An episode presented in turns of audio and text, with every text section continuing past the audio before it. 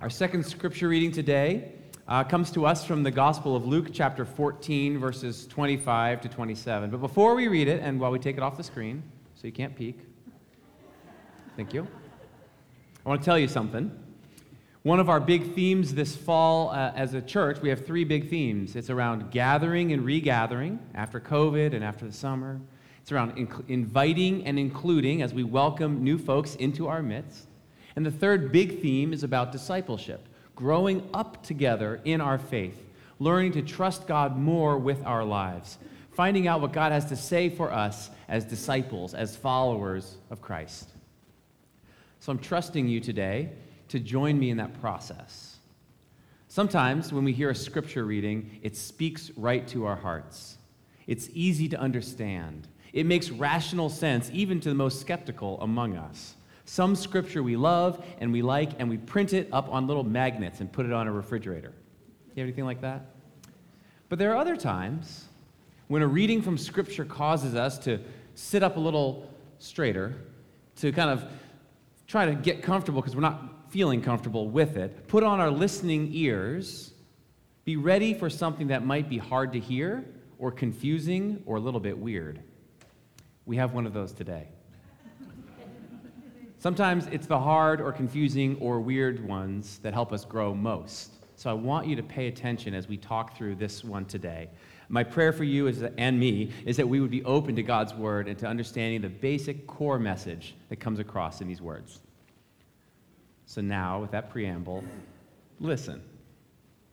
Now large crowds were traveling with him, and he turned and said to them, "Whoever comes to me and does not hate father and mother, wife and children, brothers and sisters, yes, even life itself, cannot be my disciple. Whoever does not carry the cross and follow me cannot be my disciple." This is the word of the Lord. Thanks be to God. Uh, now we're not comfortable. I read this passage uh, on Wednesday afternoon with my Bible study class, and um, it was a big group, so we had to read it around the circle a number of times, maybe five or six times. It's just three verses, so we just kept reading it and rereading it, those strident and striking and strong words from Jesus where he says, "Whoever comes to me and does not hate father and mother, wife and children, brothers and sisters, yes, even life itself, cannot be my disciple." And as we read this passage in class, I saw people frowning and shaking their heads. And one person turned to me and said, "This goes against everything I deeply believe." And I think a lot of us felt that way. How can we possibly understand what Jesus is trying to say to us? What could this mean that he's saying we should hate our family in order to follow God? Isn't the Christian gospel about love? You probably remember that Jesus teaches The, the, the basic two commandments. You shall love the Lord your God with all your heart, soul, strength, and mind, and you shall love your neighbor as yourself. All the law and prophets, all the other teachings of the Bible hang on these two commandments. Love God, love people. Amen? Okay. Or maybe you remember the New Testament book of First John chapter four where it says this, "Beloved, let us love one another, for love is of God, and everyone who loves God is, everyone who's born of God and knows God." Let me get it right. "Beloved, let us love one another, for love is of God. Everyone who loves God is born of God and knows God. Whoever does not love does not know God, for God is love." That's the Christian teaching. God is love. You remember later in First John, it continues and says this, "We love because he first loved us. Those who say, 'I love God,' and hate a brother or sister are liars. For those who do not love a brother or sister whom they have seen cannot love God, who they have not seen. The commandment we have from him is this, those who love God must love their brothers and sisters also." So now you're like, "Yeah, Pastor Dave, that's more like it. This makes more sense. This sounds more like the Christian gospel that we know, that's in line with what we believe." Good. So now stay with me as we continue to kind of delve into this scripture to try to understand Jesus' words in context. Our first scripture reading today was from Exodus chapter twenty, which was the Ten Commandments, some of the Ten Commandments, and one of those was honor your father and your mother. But before that, in the list of Ten Commandments in chapter twenty of Exodus, comes the very first commandment. The first one says, I am the Lord your God who brought you out of the land of Egypt, out of the house of slavery. You shall have no other gods before me. So all the other commandments about relationships with other people and how to live flow from this one first commandment. God should have first place in our lives. God is our number one source, our primary person. Above all else, we are to love and trust God, which will then lead us in how we seek to love, serve, and be with other people. This is the kind of flow chart that you've got to have in mind. This is the way that it runs. Jesus is using a bit of hyperbole, which is a fancy way of saying exaggeration, to make this important point. Unless, he says, unless you hate your family, you can never follow me, which means your love for God, your trust in God, your relationship with God is so important. It's so far above and beyond even your relationships with family, who you love so much. Imagine the gap it must be if it's as if it's the difference between love and hate. It's so far removed. That's how high and great and big is the love of God. But when we get to know the love of God, all the rest flows from it, and we are enabled to live with love for other people in our lives. So let me say it again, just real quick. Your love for God, or better, God's love for you, is the foundation of all of your other life relationships and commitments. We love because he first loved us. But someone might say, someone in the choir probably, might, might say, well, preacher, you know, that's fine and dandy for you, but for me, I just love my kids as they are. I just love my spouse. I love my family of my own natural volition. I don't need any God between me and them. You know, regardless of anything else, nothing is as important to me as my family. Family first, put it on a sign, hang it in the kitchen. But I wonder what happens when there's a family crisis, a loss, a challenge, when your family lets you down. Maybe your kids or your spouse, your siblings, your parents, maybe not in everyday ways, but something like a deep hurt or a broken trust or a real trauma. When life is overwhelming to you, and there are some things, even in your family life, that you cannot figure out on your own. Even with the great love we feel for our own families, we need somewhere to turn. We need someone to trust. We need someone to rely on whose love for us is so deep and wide that we can never fall away from it. We can always rely on it, even in and especially in the hardest times. God promises to be that for us, the backstop, the foundation of our lives. We're able to love our families, really, because God loves us. Forgiveness, let's take as an example, it's a core part of the Christian message, and I want my kids and my family to know that I forgive them and for them to forgive me. And our Christian faith teaches us how to do that. So if you want to love your family with that kind of value, forgiveness, you got to learn it somewhere. You got to develop it somewhere. You got to find it somewhere. We find that in Jesus Christ.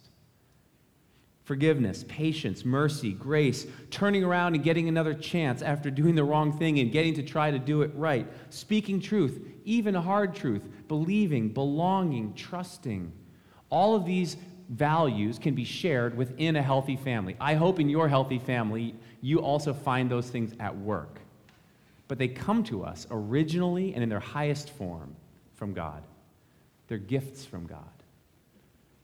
I'll read them again. Forgiveness, patience, mercy, grace, turning around and getting another chance to do it right, speaking the truth, even hard truth, believing, belonging, trusting.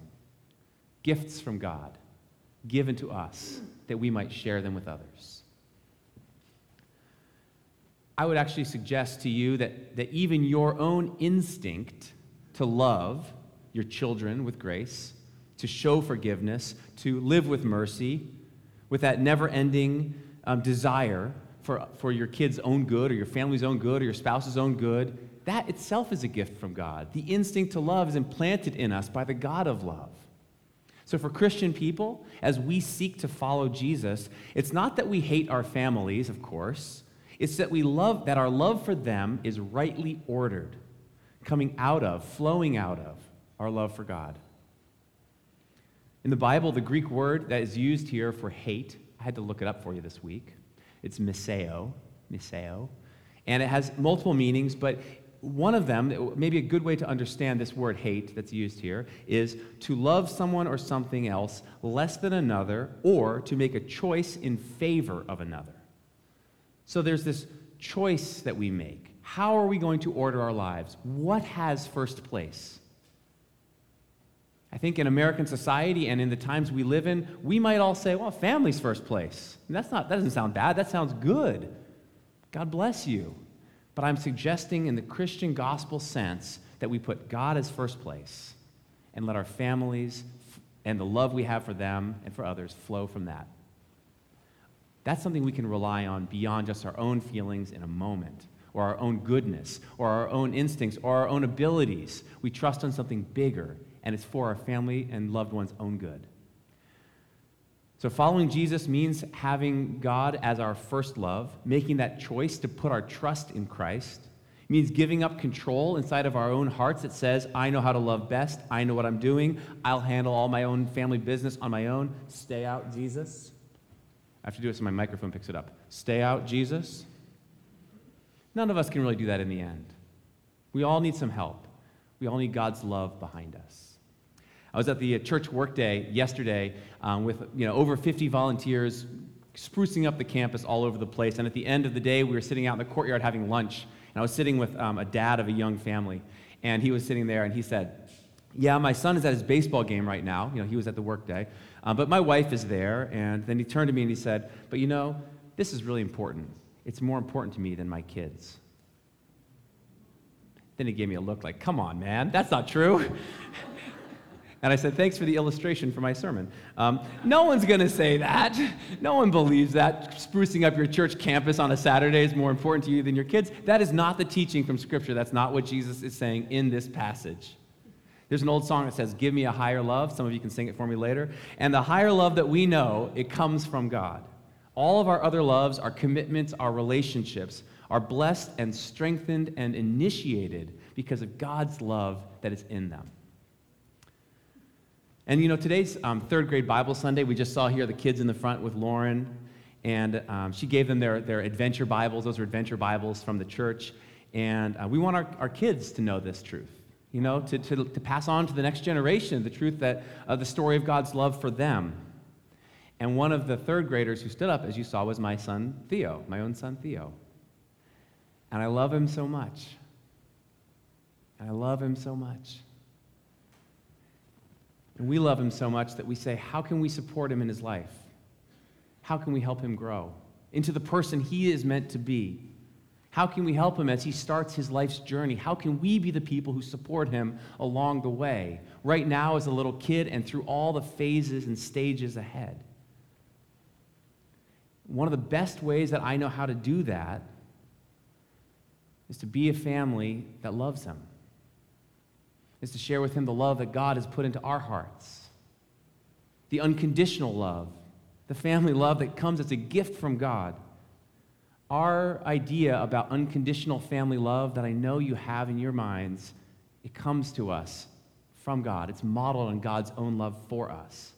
And it shows up in that Bible, in, in this, all the stories that we gave him. And look, here's another third grade Bible that was given to me in nineteen eighty-seven, from my home church. My mom was digging around in my room and found it. You know, people back then loved me and wanted to model unconditional love for me.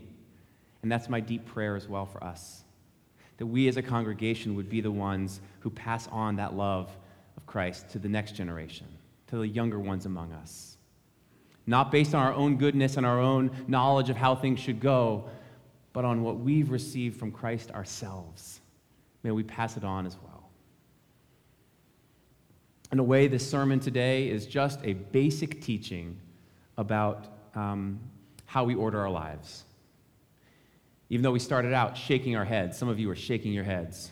No way, we can't have Jesus saying, hate your families, but here's the truth. This is really a teaching about how to love God, or better, how God loves us. Put God first in your life, and allow your other relationships of love to grow and develop out of that strong place. My prayer for you this week is you would turn again to let God come into your heart ahead of all the other good and great things. And as you are rooted and anchored in your faith and in your life with Christ, that your that that abundant life and that great love would show up as you give it and show it and share it to the ones around you. May it be so for you today. Amen.